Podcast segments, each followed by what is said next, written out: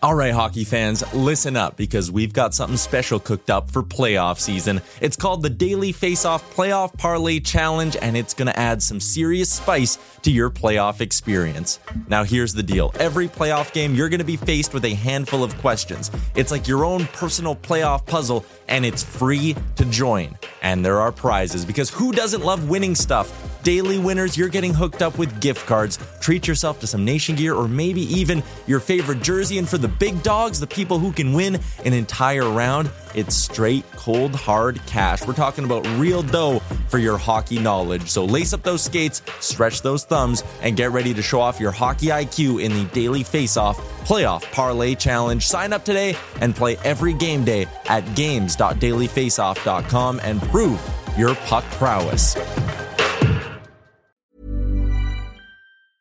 Hiring for your small business? If you're not looking for professionals on LinkedIn, you're looking in the wrong place. That's like looking for your car keys in a fish tank. LinkedIn helps you hire professionals you can't find anywhere else, even those who aren't actively searching for a new job but might be open to the perfect role. In a given month, over 70% of LinkedIn users don't even visit other leading job sites. So start looking in the right place. With LinkedIn, you can hire professionals like a professional. Post your free job on linkedin.com slash people today. That's the sound of another sale on Shopify in store. Shopify POS is everything you need to sell in person. From payments to inventory, Shopify unites your sales into one commerce platform. Sign up for a $1 per month trial period at shopify.com slash retail23. Shopify.com slash retail23.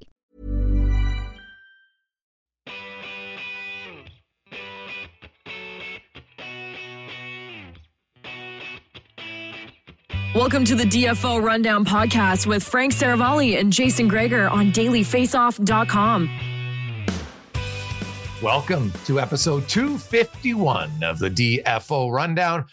I'm Jason Gregor. As always, it's brought to you by Betano. The game starts now. 19 plus. Please play responsibly. Betano.ca.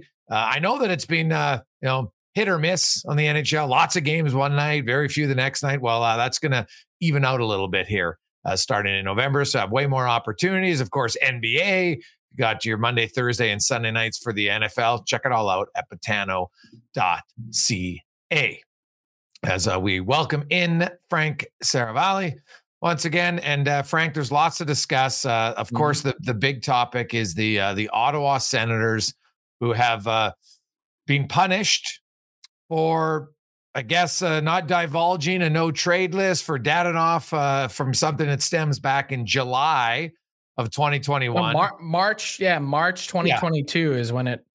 Well, that's really- when he got traded, but originally they traded yep. him in July of 21, right? So supposedly that's when they were supposed to uh, say it. So you know, I, have talked to a few other, uh, you know, capologists and stuff, and there's a lot of people that have questions, Frank, because in typical NHL fashion, they send out a press release that doesn't explain very much, and you know, then reporters have to dig into it. So, what have you uncovered here? Did Dorion basically just withhold information? So it's it's usually not the GM that does the trade call. It's usually one of the assistant GMs that goes through it. Sometimes the GM is on the line. I don't think in this case it specifically was Pierre Dorion personally.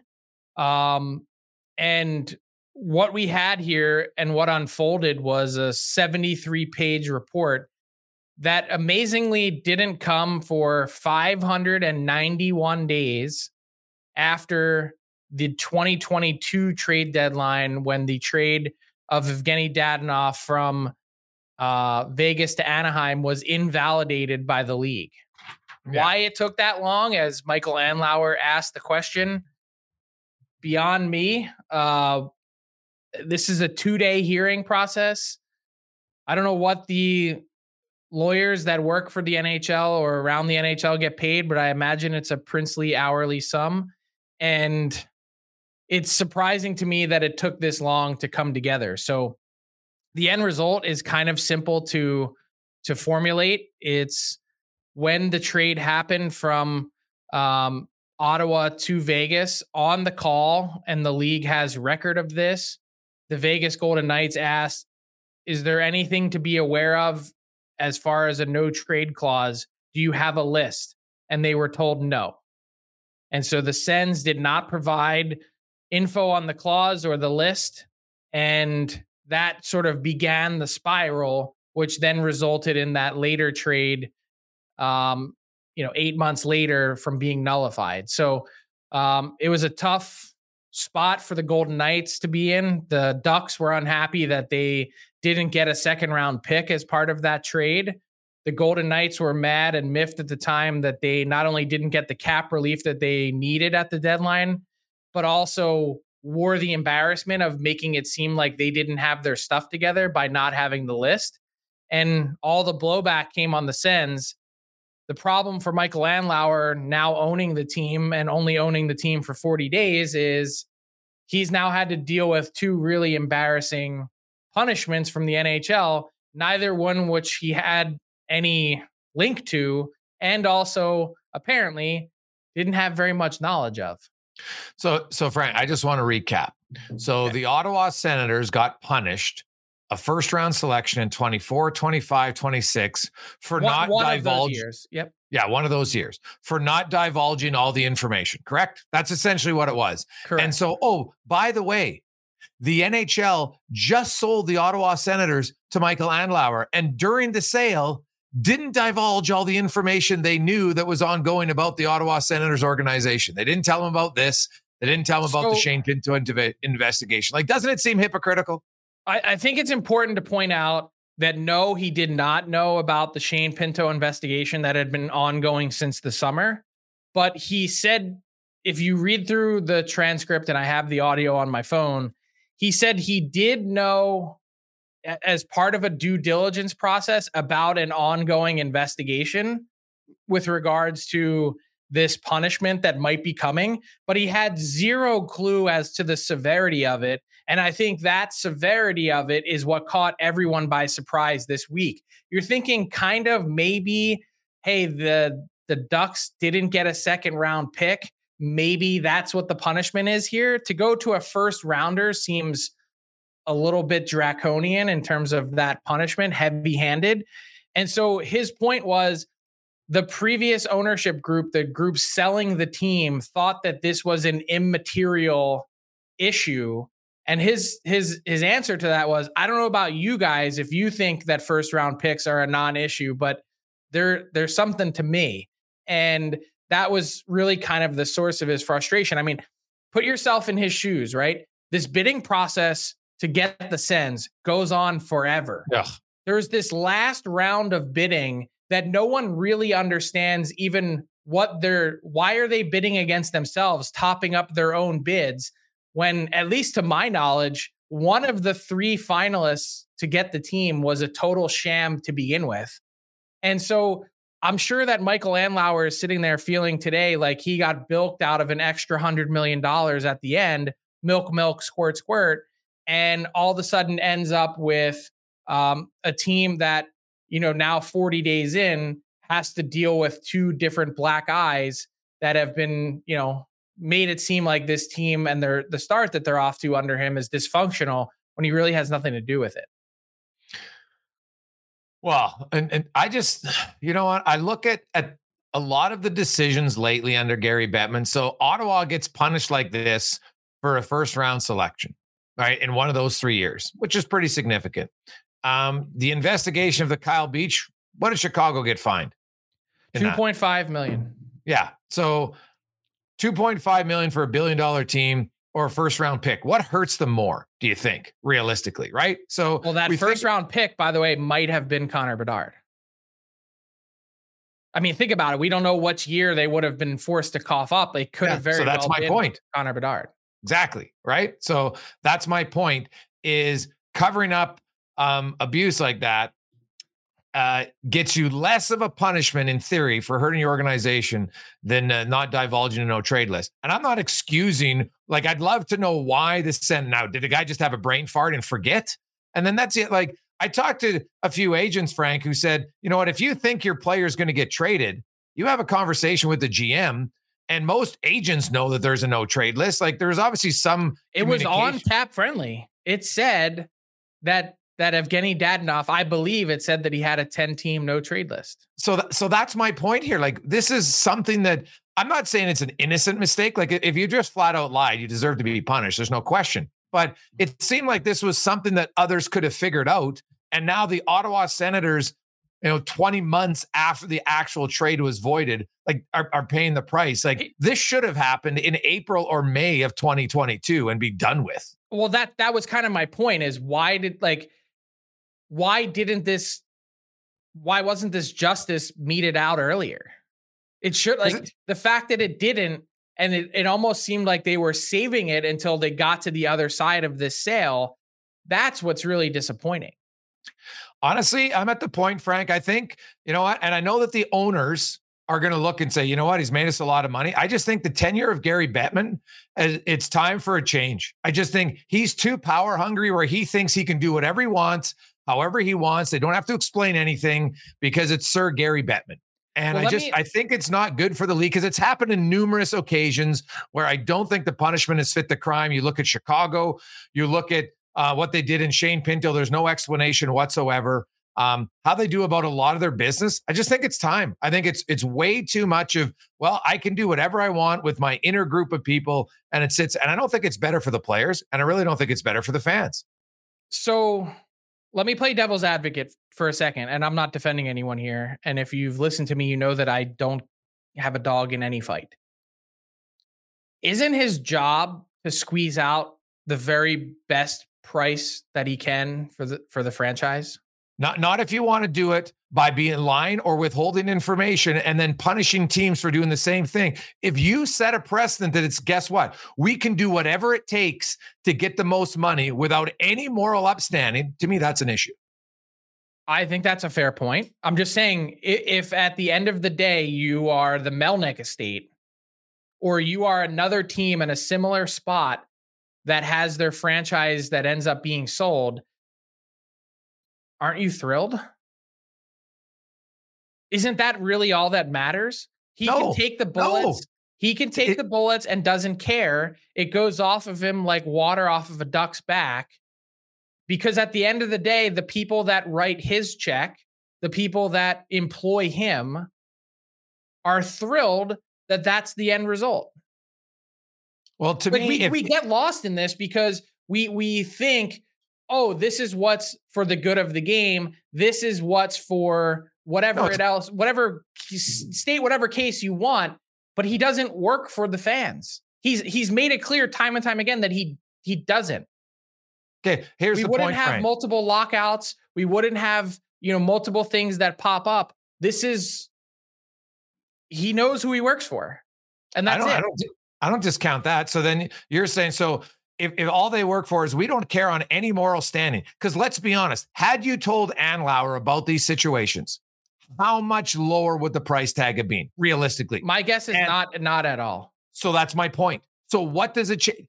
Everybody out there will tell their kids don't lie. You don't lie. It's the worst thing to do maybe, to lie. So but it's they, like, well, uh, hey, we, hey, we, if you no, let me finish. If you can make more billions of dollars or millions of dollars in a sale, well, then it's okay to lie. That's bullshit.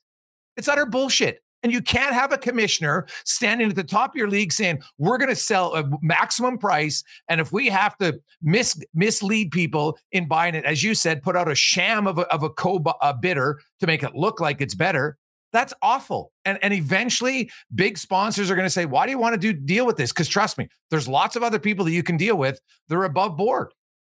So, what I would say to that is one, you're taking it as fact that the league is lying or not being on the up and up and fully um clear. Well, did about, they know? Andlauer said he didn't know about the Pinto situation. Correct, but he he did know that there was an ongoing investigation, but they didn't tell him about the severity of this punishment at, with regards to the Dadonov yeah. trade. So again, not telling not, the full okay, story. But we also didn't give them a chance to respond.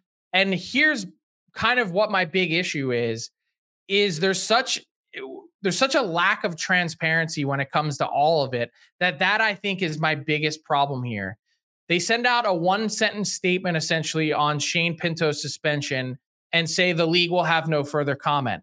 They send out the statement about the Dadonov pick forfeiture and then say the league will have no further comment.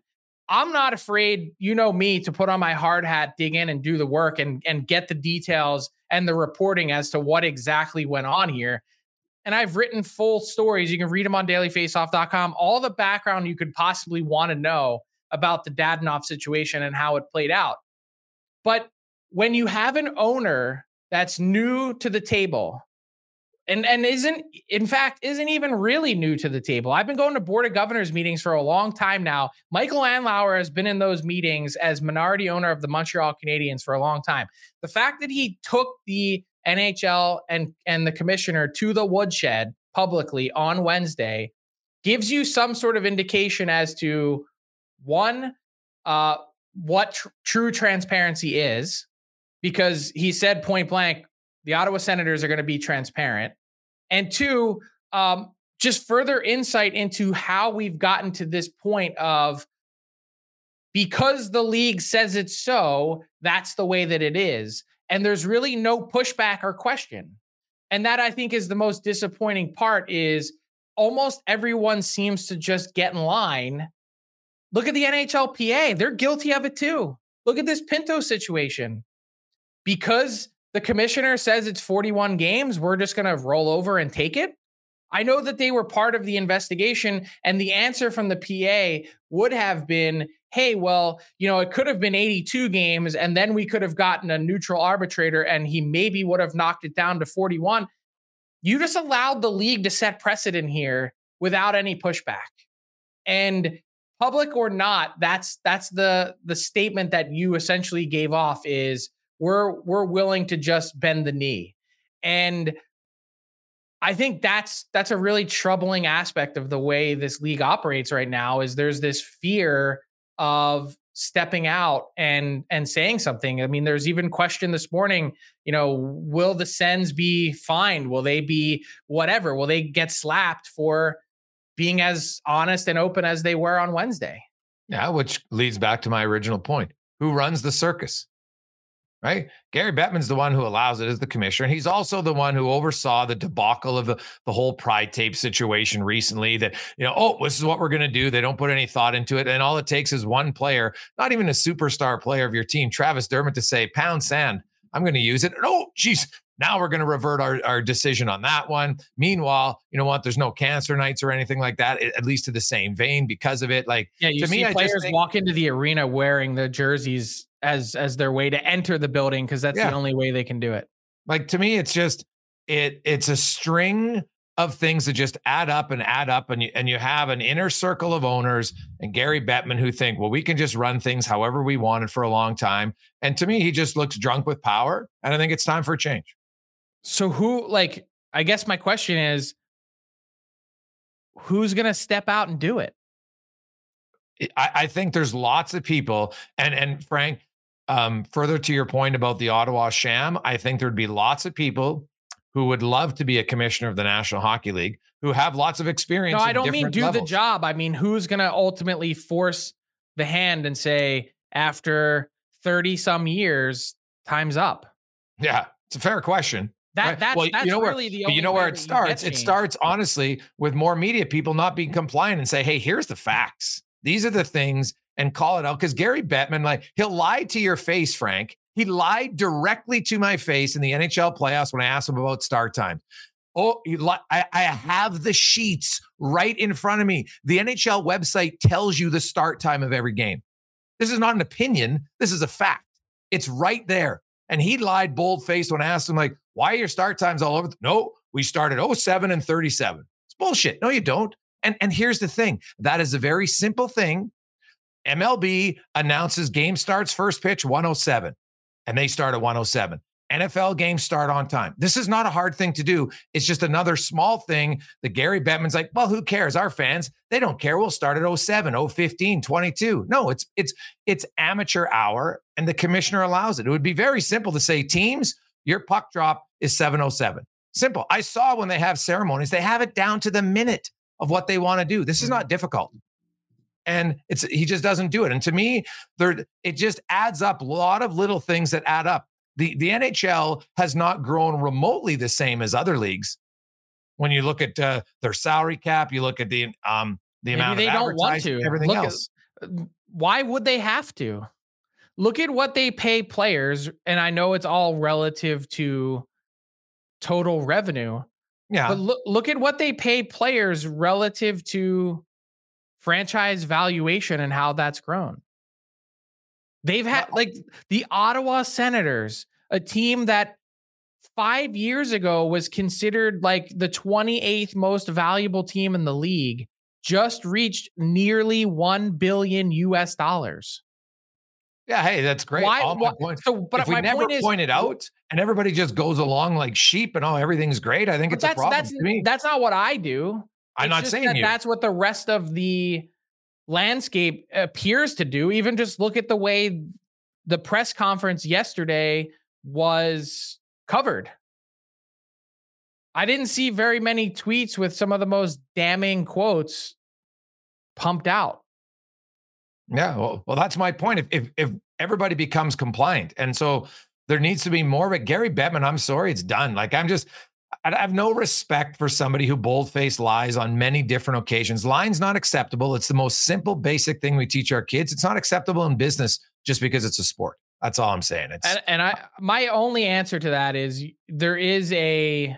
First off, we don't know every. I'm not defending him, but I'm saying in reply to that is we don't know everything because of the lack of transparency, and two, um, I think lying is a different step. It's a version of lying, but um, not being entirely transparent is a different thing. sure, but misleading, not telling him that. Um, perhaps well yeah perhaps misleading maybe his response to that would be i didn't make up my mind in terms of what the punishment would be until last week well, but the Shane maybe the Pinto report was completed but maybe Yeah. he didn't make up his mind until then Sure, they never mentioned the Shane Pinto investigation. So that's withholding information, which is essentially lying, right? Are you giving us everything when we're going through a buying process? maybe maybe his response i'm again i'm just playing devil's advocate because you know that he he always there's an answer for everything so you know that doesn't- there's going to be an answer coming and maybe the answer would be we were still in the fact finding mission with regards to Shane Pinto and weren't at any point able to say anything because of the ongoing investigation and didn't want to tip anyone off. I don't. I'm. I'm just. I don't know what the Sure. answer is. There has to be some sort of reason. There has to be some sort of process that the league goes through that ends up where they do. I don't think. I. I. I, I don't. Regardless of whatever you think of him or what anyone else thinks of him and how this league operates, I don't. I don't believe that they just get out of bed in the morning and willy nilly wake up and oh, let's just do this today. I do think there actually is a process. I just think at times it goes awry. Yeah, I don't know about that. I, Gary Bettman has a track record of of misleading people in direct answers, not telling the truth, and then just moving on from it. That's like I can go through 10 years. I don't want to recap history, but it's a fact. It's happened way too often. And to me, it's just um, it just keeps adding on and it's only getting worse. It's not getting better. Like the the punishment comparable for the Blackhawks to this Ottawa Senators thing is revolting to me. That's all. Uh, kudos to Michael Andlauer for being as honest Yeah. and transparent as he was. Yeah, like if you're a Sens fan, you should be loving your new owner. And hopefully he's the new age owner that um, will have a little bit more of a focus saying, you know what, we can make all the money. I have no problem with capitalism. You want to make all your money, but there's still a certain set of values and morals you should have while you do it. So um, I think the NHL has teetered on the brink of really not showing those. And in lots of cases, I've shown they don't have it, um, at least to an, a level that I would deem acceptable. So we'll see. Um, uh, to the ice, Frank. Um, I, I guess um, you know you've talked about this beforehand, but now Steve Staios, who no no shock, he's the interim GM, which I think might become the full time GM at some point. Uh, Alec Dubas, we'll see, uh, maybe not. But um, DJ Smith. Now you don't have Dorion, who was the guy who hired you. How much longer do you think DJ Smith has? Like if if the Sens all of a sudden find themselves, you know, even 500 at the end of, of November, is that is that enough? Does does he's got to be above 500? Does he not? yeah, I think there's real pressure for him to get this team finally moving in the right direction. What I would say is if there's any indication that his seat is hot, Steve Staios didn't tip his hand on Wednesday. In fact, professed support for DJ Smith And oh, you know what that means, Frank? How many GMs have professed no, it wasn't, for a coach? It wasn't uh, outward like that. In fact, it was it was very. Um, I found it very confidence inspiring. Like you know, usually when you get you have a a GM or president of hockey ops asked about the coach, and they say, "Well, we haven't made any decisions yet." And you hear like the yet at the end of it, and you're like, uh, "Yeah, I mean, uh, like you just told us that you're thinking about it." I don't get the sense that this is something that's pretty high on their priority list. And one of the things that he said that supported that was that players have never cheated us in effort under DJ Smith. And so yeah. that I think has been a huge positive for for DJ Smith at this point. But in the end, the results speak for themselves, and the Sens in in what is a big year for them, and is already obviously off to a rocky start they they could use some wins. Yeah, no, that's fair. Hey, speaking of using wins, the I also, by the way, just to put a, a bow on the Ottawa talk, I I do think there was so much talk about Peter Chiarelli on Wednesday. I don't. I mean, I'm not saying it won't happen, um, but when we were at the board of governors meeting uh, less than a month ago, it was like 28 days ago. Um, talked to Michael Andlauer and asked about Peter Chiarelli. And he said at the time, and Chiarelli, as a reminder, is a senior VP for the St. Louis Blues. He said that Shirelli had reached out, and obviously, being an Ottawa native, has tons of connections to Ottawa. But it, this was four weeks ago, said that they hadn't had a chance to connect. So um, I'm like I'm with you. Steve Staios did not talk at all yesterday like a man who seems to be in a rush to find a GM. And I think he's perfectly comfortable, even though Michael Andlauer mentioned the idea that he likes having a two-headed monster running his uh, hockey ops in in GM and president. It wouldn't surprise me at all to see him hang on to the title as GM.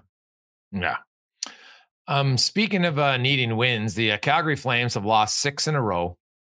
Um, they're two seven and one in their first 10. Now, Jake Oettinger played great last night, right? Stopped 43 of 46. So it wasn't necessarily lack of of playing poorly that cost them that one. Uh, other games, you can definitely say that has uh, been the case. But you know, you, you, look at them; they're now seven points behind the Anaheim Ducks, who uh, sit in fourth place in the Pacific Division. The Ducks are rolling; they they're got the exact opposite. They've won five in a row at what like how concerned are you about the flames? Like is this like on a scale of 1 to 10 where would your concern be for the flames that um you know they might dig themselves too deep of a hole? Um i would say it is a 7 1 to 10 1 to 10 cuz i went back and looked at the last few seasons. There hasn't been a team that started 2 7 and 1 that made the playoffs. That's a like I think it's it's a lot, especially when you consider like the Ducks are playing great, and I think some of us think, okay, the Ducks will slow down a bit. Okay, that's fair, but um, most people also believe what the Edmonton Oilers will, uh, you know, they, they I know they're. I was just going to say the Oilers have the same number of points and are two, two games in hand. They, right? they have two games in hand, and they've got a, a pretty favorable schedule coming up. Like I won't be surprised if Edmonton goes four and one. And the the difference is like Edmonton's been a really good team for a long time. They're a good team who's played poorly. Calgary missed the playoffs last year, and we can say goaltending and everything else, sure. And you know, there's the coach, but I don't put them in the same category of of skill as Edmonton. And, uh, you know, I think Edmonton has a much better chance and probably will turn their season around here very quickly. But Calgary, man, like their top guys, Frank, are some real MIA guys right now. And so that's, that's if we're problem. talking pure math, like the math is still pretty doable. I mean, what you're looking at is the Flames needing 91 points over the final 72 games. So it's like yeah. 45 wins or the equivalent of that. Yeah. I mean, I mean the math is 45 and 72, it's possible. Yeah, it's but not, it's, it's, pretty difficult, right? But that's yeah, but my my issue is more the eye test. It's it's not the math is daunting. It's what can we point to and hang our hat on and say, here's what the Flames have done. Here's what you know, here's what they have going for them that you can say, "Oh yeah, I see the path for them to get there." And now that we've arrived at this point where the Flames are have basically halted all contract negotiations with their pending UFAs.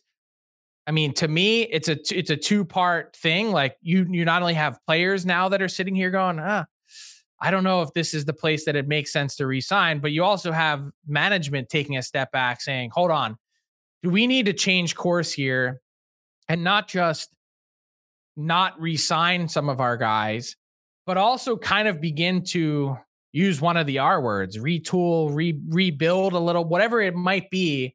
Can we get sign off from ownership to do things in a different way than maybe we had envisioned based on what the plan was when we took over this team in June? Yeah, no, it's fair. Now, Frank, I quickly looked it up. So you mentioned 45 wins in the last 72 games. Doable, yes. Last season, five teams won 45 games in their last 72. New Jersey won 45, uh, Carolina 46, Colorado, uh, Carolina, Toronto 46, Carolina or Colorado 47, and then Boston, of course, was crazy. They won 56, um, which we all know is like the greatest season ever. Pretty hard to to do. So if you think the the Flames can be the Leafs, Avalanche, Hurricanes, or Devils of last year, then they got a chance. Otherwise, if you're in Calgary, you can argue that their their hole is so deep already that they might not that they can't recover from that. It's I mean, I could see you making the argument. I guess I'm just not there yet. Yeah. Okay. They're a, they're a four or five game winning streak away from being back in the conversation. Potentially. So not we'll potentially, see. it's fact. I mean, that that's what it would be. Yeah, but but you got it like right. They've lost six in a row, right? Like what I understand. They did, I'll I give see, them credit. I they actually the Jake Oettinger, and I have watched the games. Yeah, Jake Oettinger played really well, but um, sometimes it's a weird thing, man. You just momentum works good one way.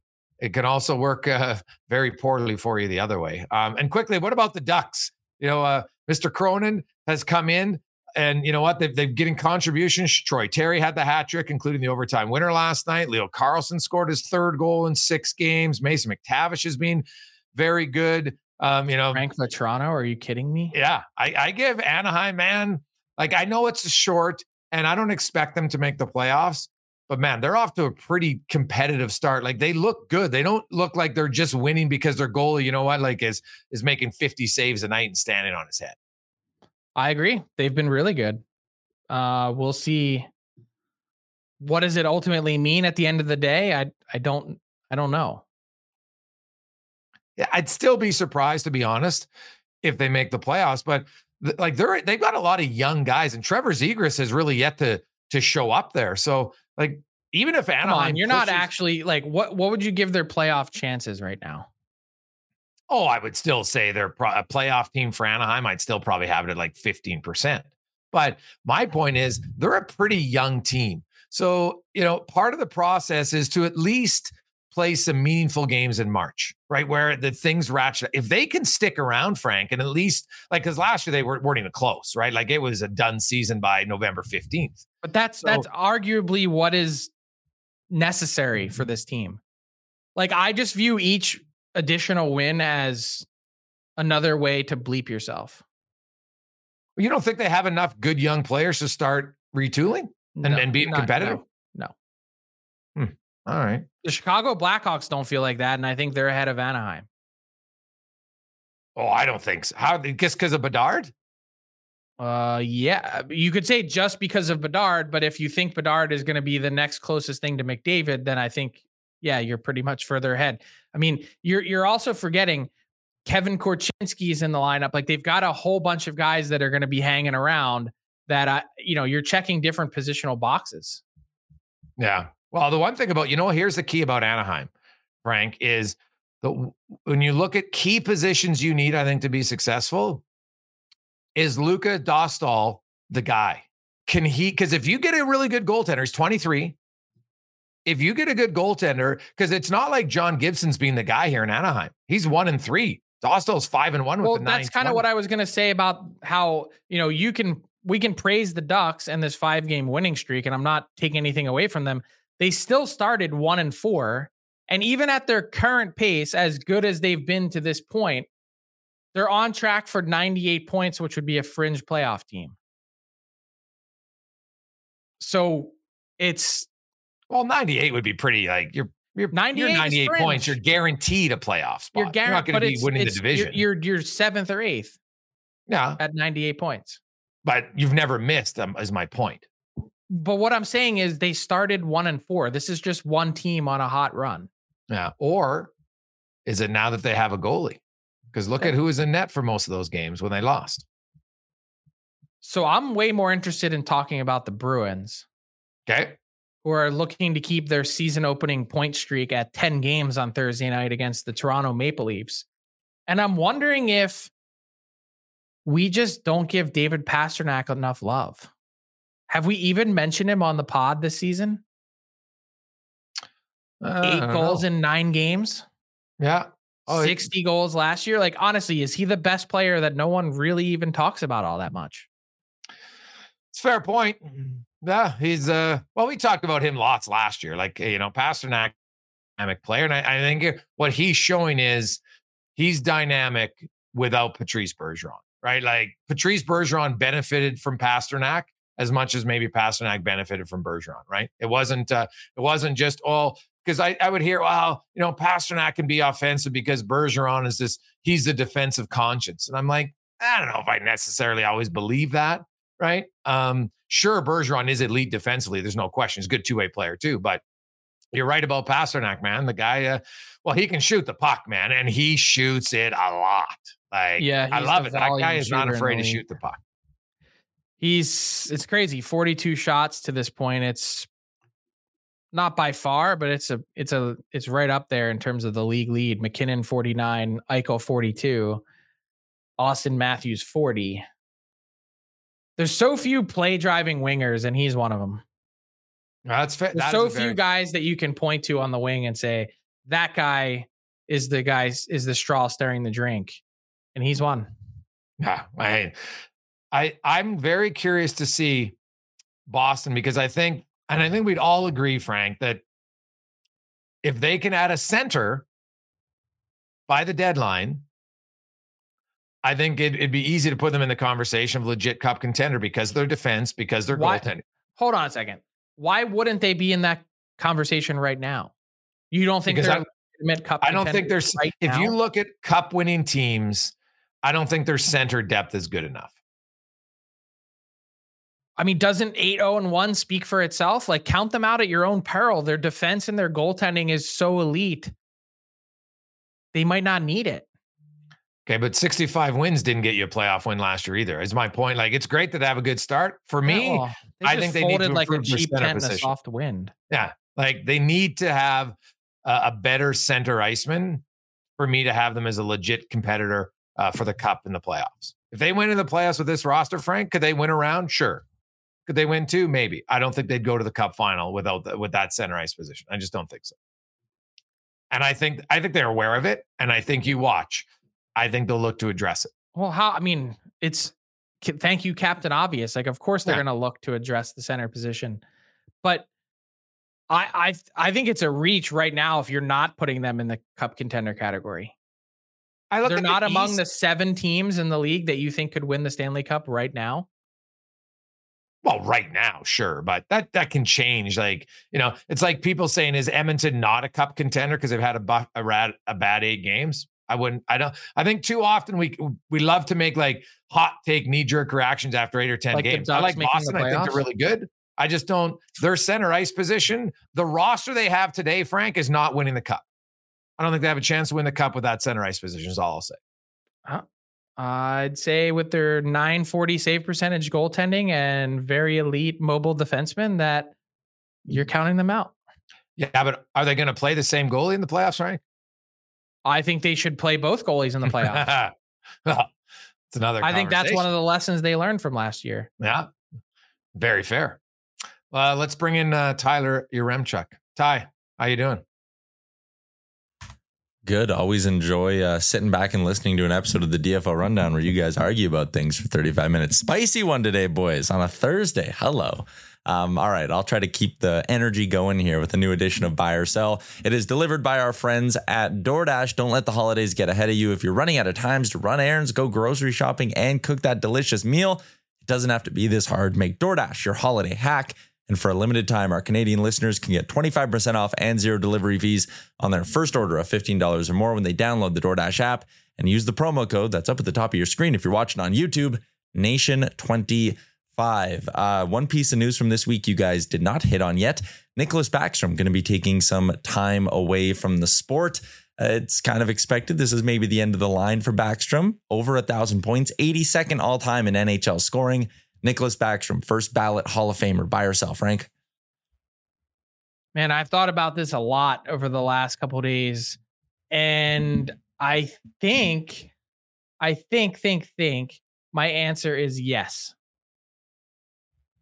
And he doesn't have any of the individual hardware. He doesn't have, you know, there's no Selke, there's no Conn Smythe, there's nothing that you can point to and say, oh, that is super elite. But for and and I guess the the other part of this is you need someone on the other end to deposit all those goals that you're you're dishing out on pucks. But for a generation, Nicklas Backstrom was one of the three, five best playmakers in the game. And I think there's room for someone like that. The thing the thing that trips me up about your question is is he first ballot?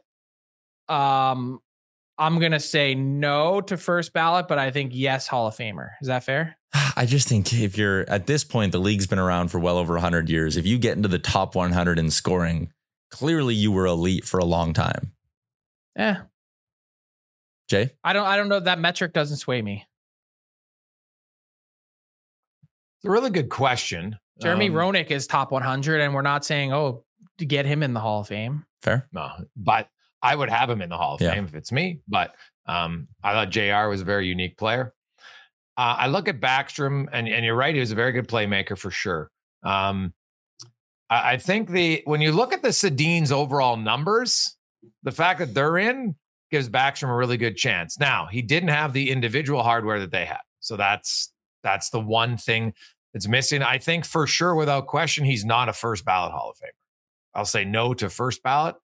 I think uh, over time he might get in, but you know what? You you he played with Ovechkin, and like I like Backstrom, and I look at Nick Backstrom. I'm like, what's the significant difference between Backstrom and Phil Kessel? Right? Phil Kessel was a better goal scorer. Backstrom obviously a better playmaker. You know, Phil was a pretty big significant player on a few cup winning teams. Right? I I think it'll be an interesting debate between the two. It's funny how some people perceive Phil that, you know, he wasn't a six pack and, you know, he's kind of aloof guy. His teammates loved him though. And so it's an interesting one because those guys, they kind of came up at the same time, right? Uh, their careers intertwined for a long time, very similar in production. So um, I don't have him as a first ballot Hall of Famer, but I think he'll be in the discussion. So let me give you some guys that are in the top 100 that are not in. 47th, Jeremy Roenick. 49th, Bernie Nicholls, 50th, Vincent Damphousse. 52nd, Patrick Marleau, who, by the way, hot take, I don't think is a Hall of Famer.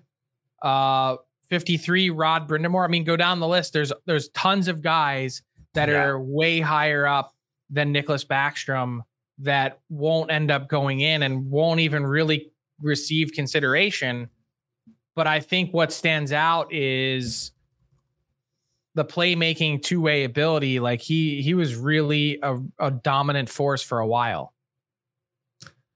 Yeah, I'm just looking at what our friend uh, Paul Paduti has, Frank, at Adjusted Hockey on Twitter. PPS has him as a borderline candidate for the Hall of Fame. Yeah. So there you go. Um, all right, next one I got for you. You guys kind of hit on it already, but 12 points in their first 10 games. Are you buying or selling on the Ducks hitting 80 points this year, Frank?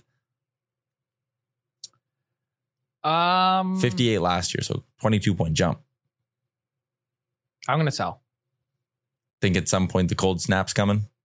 Yeah, I mean, look, I think the team that started one and four is much closer to the team that we're ultimately going to see. I think they're going to compete. They're going to work harder. They're probably going to have 17 more points, 15 more points, and it's going to they're going to show some sign of market improvement. But I think at the end of the day, they are what they are.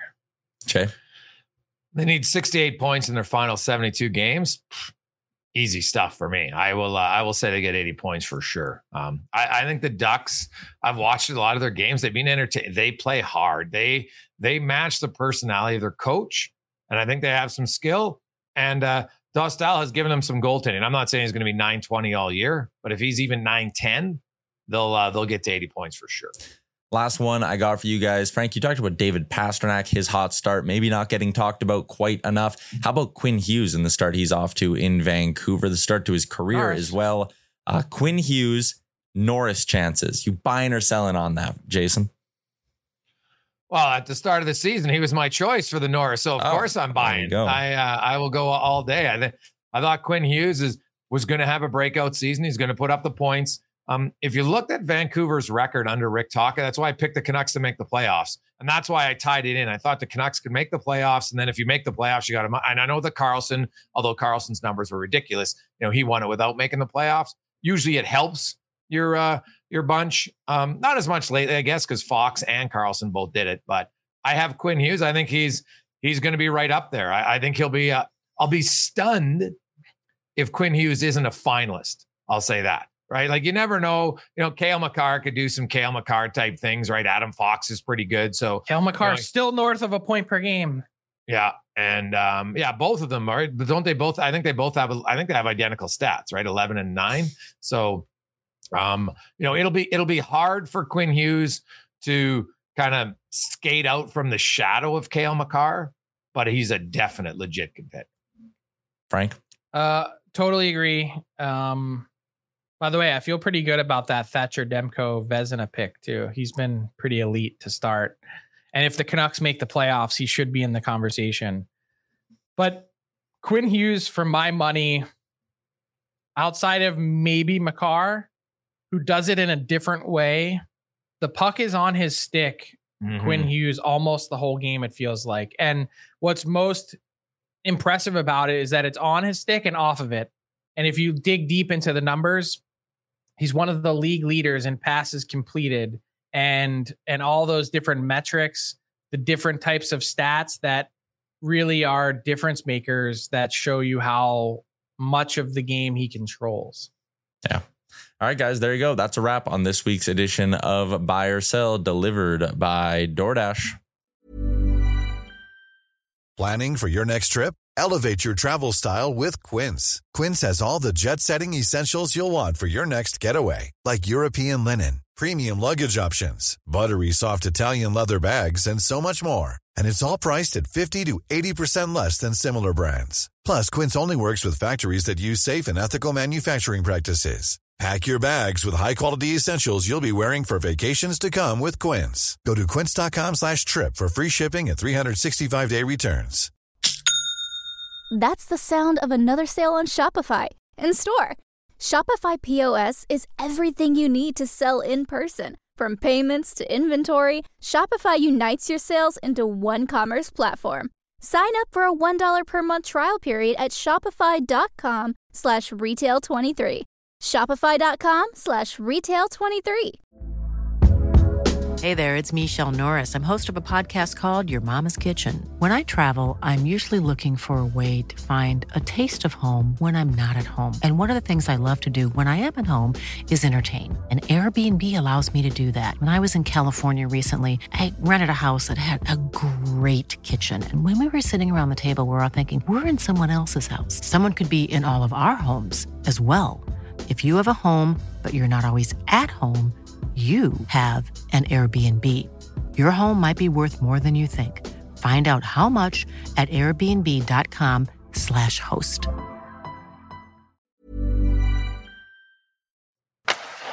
It's funny you mentioned, Frank. There are certain picks early that I've liked. Uh, I've obviously hated my Boston pick, but uh, Jake Oettinger for the uh, Vezina, he's off to an excellent start. Same with uh, Demko, uh, Quinn Hughes. Uh, you know, it's funny, like probably not talked about as much. And I know he missed two games, but but Connor McDavid, by his lofty standards, has has had a, a rather quiet start to the regular season, which is the which is the main reason why I expect. Like I don't put Edmonton in Calgary's category. Edmonton, I think, the month of November. Well, it's not hard. They'll be much better than they were in October because they were terrible. But um, I think like Edmonton's ready for takeoff here because they've actually had way more individual players playing below their standards, even including McDavid. I'm not saying McDavid's playing bad because his standard is so much higher than most players, but by his standards, it was a rather pedestrian October. And uh, I, I, think you'll see 97 have a few of those games. Like you haven't really seen him in highlight packs this year. You know what? Like it's just it's kind of been a quiet year for him. And and and really the Oilers offensively, like their top six combined is averaging a goal a game less through the first eight games this year than they did last year. Last year they had 23 goals at top six. This year they have 16. Like they're even some of their best guys aren't producing. And you know, there's others around the league. Like Johnny Gaudreau doesn't have a goal yet mm-hmm. in uh, in Columbus. What about Seattle? Beniers and Wennberg, Frank. Your top two centers are both goalless through 10 games. It's the McDavid one is really interesting to me because you obviously had the injury, but even before the injury, he wasn't doing McDavid like things. Like you weren't seeing that charge up the ice, putting defensemen on their heels, leading the rush. Like that stuff just wasn't happening. And so I had kind of poked around a little bit and asked, "Hey, is is the injury that he ultimately ended up missing time for was that lingering beforehand?" And the answer I got was no. So I don't have a way to explain it, but it's very odd in that when you think back to last year and how off Auston Matthews was all year and how he didn't look like a factor at times, he still scored 40. But I kind of have the same feeling from McDavid these first, you know, handful of games of the year. Something yeah. is just not right. That could be fair. Um, I, I wonder if while they couldn't say for sure it was lingering, like if you have a you know the tight hip flex or something, like it just might. You don't know it's there, right? But it it's just and two percent can three percent can be a big difference even for the elite players. Like McDavid's only, and I say this facetiously, a one point five point per game player, right? Like most guys would be doing cartwheels to be that, but when you're a guy who hovers around one point eight, right? That that can be the difference of three four percent in health. So um, you know, their power play is a little bit below where they were 5% actually, where they were the last few years. I expect that to uh, to increase here. And and really just their five on five play. The big thing, Frank, is if they keep the Nugent Hopkins Kane Hyman line together, which I would if I was Jay Woodcroft, that allows you to play Draisaitl with McDavid. And then you have two solid lines. That's a, you know, you can do that for a month and be fine. And then you can always separate the two if you need them. But Kane and Hyman are both legit, you know, they, those guys been first line wingers at times. If they're on your second line, that's pretty good. Yeah, no kidding. Hey, by the way, I just looked it up because I was curious in the meantime since we were talking. The league leader in completed passes this season is not Quinn Hughes. It's another defenseman, and we probably wouldn't guess. Shea Theodore. Oh, yeah. My 430 man. completed passes in all situations. Quinn Hughes second at 408. The league average, so he's 408 completed passes. The league average so far this season is 130. That's bananas. Who's in the top 10? Uh, so it's Theodore, Quinn Hughes, Erik Karlsson, Adam Fox, Rasmus Dahlin, Drew Doughty, Vince Dunn, Victor Hedman, Noah Hanifin, Miro Heiskanen. Hmm. Wow. Cale Makar is 13th, Mo Seider 14th, some surprising names here. Cam York, 18th. Yeah. Sean Durzi, 15th. Well, plays a lot, right? So you got to play a lot, I think, to be on that list for sure. So that helps. But that that's like to be that much higher than everyone else just shows you hey, guys who play well, but are also, you know what, completing completing even 10 foot passes consistently, Frank, all the time, I think is an underrated skill. Here, here's an another unreal Quinn Hughes stat, okay? Eh? puck carries in all situations. So the definition of a puck carry is any path where the puck possessor travels six plus feet. Quinn Hughes has 16 more puck carries than any other player in the league. He has 412 puck carries this season of six or more feet. And the league average is 119. Yeah. Now, is there any forwards in that? Is it all D men still? Um, Clayton Keller is ninth. Mm, okay. He's the only forward. Mm. No, hey, Quinn Hughes, man. Like you watch, I watched Vancouver four times already this year. And when he gets the puck, you can't get the puck. Like he's so mobile and he's so quick. Like watch, watch Quinn Hughes and how one of my, my favorite parts of watching Quinn Hughes is when he goes in back and gets the puck. There's a forechecker on him. Watch his turns coming away from the forechecker. Like so deft. He blows away from them. It's it's almost and like these are elite players in the league. Like they're the best players in the world, and he skates away from them like it's no big deal. So it's fun to so, watch. He's also sixth in the league in all puck recoveries, which is crazy. He just there's something. It's it's not just the skill with him. I think when you're mentioning something like being under pressure, it's also the ability to it's it's evade, but it's confidence that allows you to do that. To be able to see the game and and be a step ahead of where someone's coming at you and the confidence to pull it off like he's not that's that's pretty impressive. Yeah very impressive. Frank have a good weekend. We will uh, chat with you on monday. Thanks for listening to the dfo rundown with Seravalli and gregor. Keep it locked on dailyfaceoff.com and subscribe wherever you get your podcasts from to never miss an episode Hi, I'm Daniel, founder of Pretty Litter. Did you know cats tend to hide symptoms of sickness and pain? I learned this the hard way after losing my cat, Gingy. So I created Pretty Litter, a health monitoring litter that helps detect early signs of illness by changing colors, saving you money and potentially your cat's life. Pretty Litter is veterinarian developed, and it's the easiest way to keep tabs on your fur baby's health right at home. Go to prettylitter.com and use code ACAST for 20% off your first order and a free cat toy. Terms and conditions apply. See site for details. That's the sound of another sale on Shopify in store. Shopify POS is everything you need to sell in person. From payments to inventory, Shopify unites your sales into one commerce platform. Sign up for a $1 per month trial period at shopify.com slash retail23. Shopify.com slash retail23.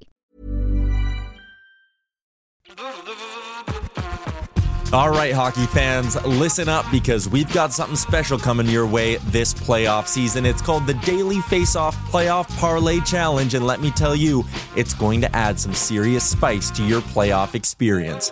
Now, here's the deal every playoff game day, you're going to be faced with four questions. It's like your own personal playoff puzzle. And here's a sneak peek into some of those questions we'll be firing your way. First up, you got to pick the winning team. That sounds simple, right?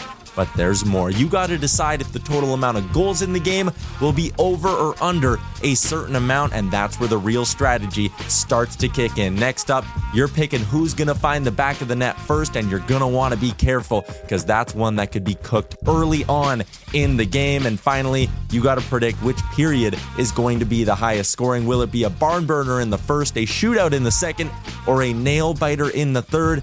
That's up to you to decide. Now let's talk about prizes because who doesn't love winning stuff? For the daily winners, you're getting hooked up with gift cards to treat yourself to some fresh nation gear, and you might even win a jersey from your favorite team. And for the big dogs, those who can win an entire round, it's straight, cold, hard cash. We're talking real dough for your hockey knowledge. So lace up those skates, stretch those thumbs, and get ready to show off your hockey IQ in the Daily Faceoff Playoff Parlay Challenge. Play now at games.dailyfaceoff.com and prove your puck prowess.